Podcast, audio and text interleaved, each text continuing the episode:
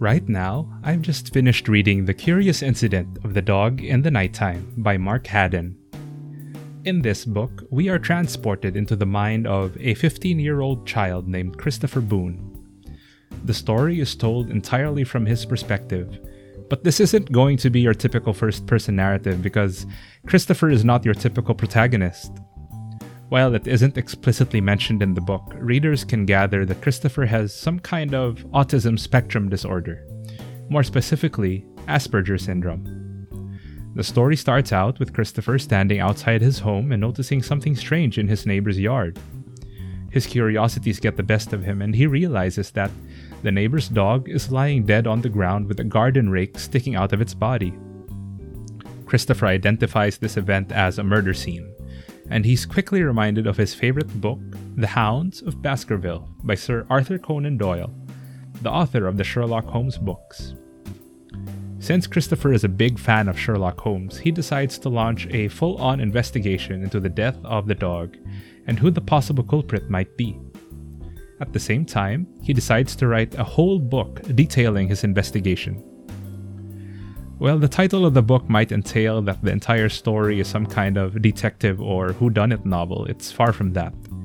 Rather, the curious incident of the dog merely gives its readers an opportunity to take an intimate glimpse into the mind of Christopher, someone who self admittedly finds it difficult to relate to others and is uncomfortable in social situations. His investigation thrusts Christopher into a series of compromising situations that unravel certain secrets about his life and the people around him.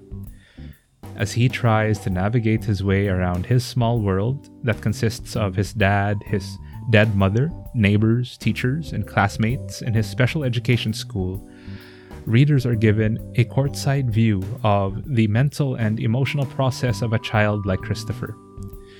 He's a math genius who believes himself to be an academic savant the book showcases the many proofs of Christopher's superlative mental capacity in the way that he analyzes situations and recalls certain facts. But it also deeply highlights the limitations brought about by his social and contextual ineptitude. In the book, Christopher reiterates over and over again how life would be so much simpler if he were left to his own devices, if people would just leave him alone. But he also struggles with accepting the truth that life just doesn't work that way that learning to interact with other people is a vital, albeit unwelcome facet of existence.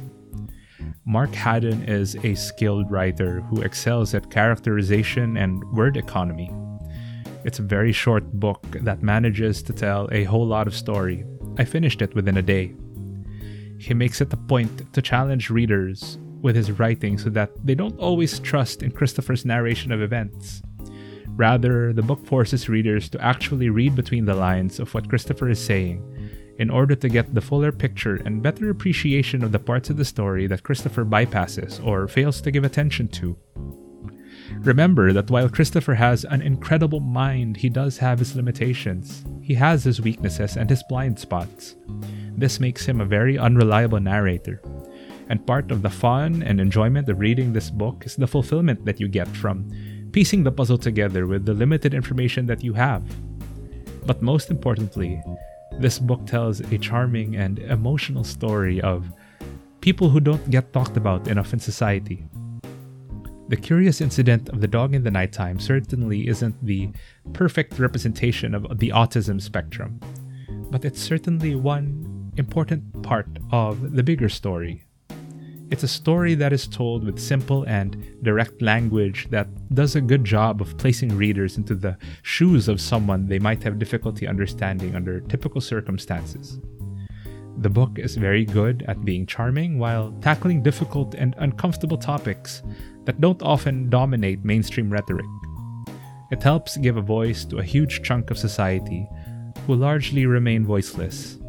And that, in many ways, is what fiction is supposed to be about.